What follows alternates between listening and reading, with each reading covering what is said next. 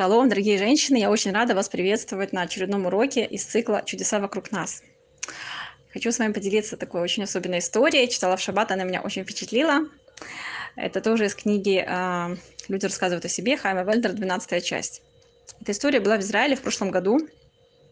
Э, значит, пишет один парень, ему 18 лет, э, что когда у них был отпуск э, в Ешиве, перерыв в Ешиве между занятиями, они решили сделать такое семейное путешествие, он и вот два брата, и решили с собой взять своего отца.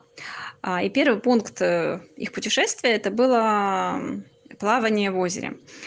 Они туда пришли рано, да, для того, чтобы там еще не было Э, большого количества людей, и значит, сыновья с удивлением обнаружили, что их папа отличный пловец, и он мог э, обогнать даже любого из своих э, молодых сыновей. А, ну и после того, что они там, очень хорошо, приятно провели время, э, потом э, им нужно было пройти минут 40 к машине, чтобы поехать к следующему пункту э, их путешествия. И вот когда они уже подош... Э, почти подошли к машине, папа вдруг э, с большим разочарованием обнаружил, что он э, потерял ключи от машины. И он говорит, скорее всего, они выпали, когда мы переодевались возле озера. И придется теперь идти э, искать ключи на берегу озера. И сыновья начали спорить, кто пойдет старший на младшего, младший на старшего. И папа, видит, что несколько минут дети спорят между собой, не могут договориться, кто пойдет за этими ключами. И он так решительно говорит, все, я сам иду за ключами. И сыновьям было ужасно, ужасно стыдно за то, что они проявили такую э, нерасторопность и поленились э, выполнить сразу желание папы. И им было ужасно, ужасно стыдно.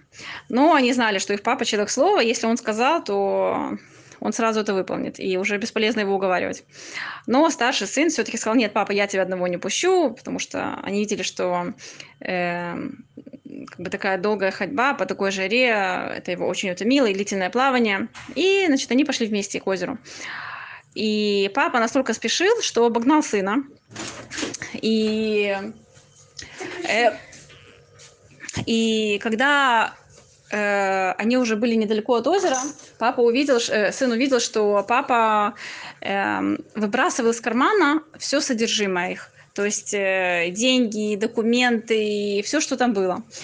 И э, когда они уже подошли еще ближе к озеру, он увидел, что папа прямо бегом, бегом, бегом э, подбежал к озеру и прыгнул прямо с размаху в воду. И что оказалось? Что там тонул парень. И папа бросился его спасать, прямо в одежде.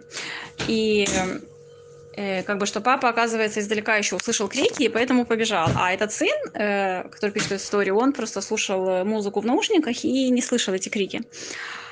Ну и папа с э, огромным трудом, повторяю, это был уже не молодой человек, э, с огромным трудом, с Божьей помощью ему удалось все-таки вытащить этого тонущего парня на берег, и он начал э, э, делать искусственное дыхание ему, да, и э, как бы что оказалось? Что 40 лет назад, когда их папа был еще подросток, это было в Америке, он родился в Америке, только потом уже, когда нужно было ехать учиться в Ешиву, тогда они уже переехали э, в Израиль.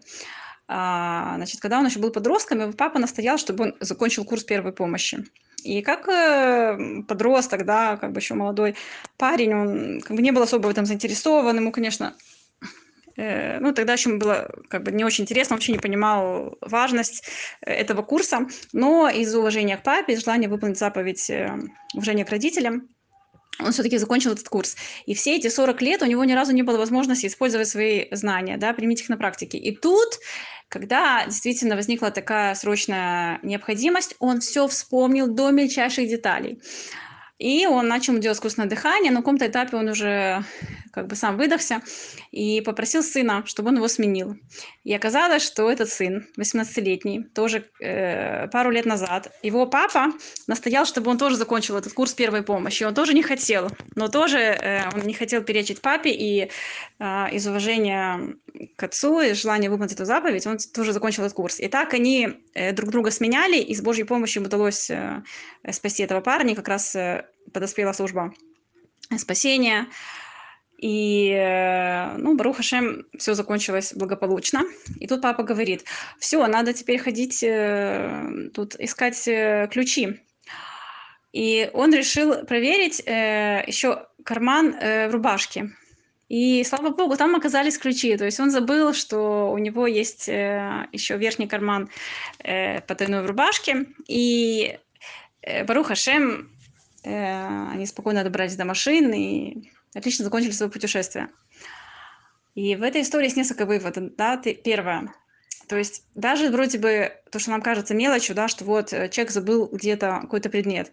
И нам это кажется, ой, так обидно, все, теперь придется тратить время, идти его искать, и как обидно, что вот э, я был такой э, невнимательный. Но даже вроде бы такая мелочь, это не случайно. Это все, что происходит в нашей жизни, это тщательно спланированный Всевышним план, э, у которого есть цель и у которого который, который обязательно приведет к хорошим результатам. Второе. От заповеди уважения к родителям человек не потеряет, а только выиграет заслугу и в этом мире, и в будущем мире. И да, не забывать, что вот они спасли, например, жизнь этого парня, и это не просто один парень, это также все поколения, которые произойдут от него, это им тоже за это будет награда, да, потому что наши мудрецы говорят, что тот, кто спас жизнь одного человека, то спас целый мир. Э, и дай Бог нам, чтобы мы удостоились э, всегда в каждых собы- всех событиях нашей жизни, чтобы мы видели божественное проведение и удостоились увидеть э, э, плоды от наших добрых дел э, в ближайшее время. Всего всем самого доброго. Шаббат шалом.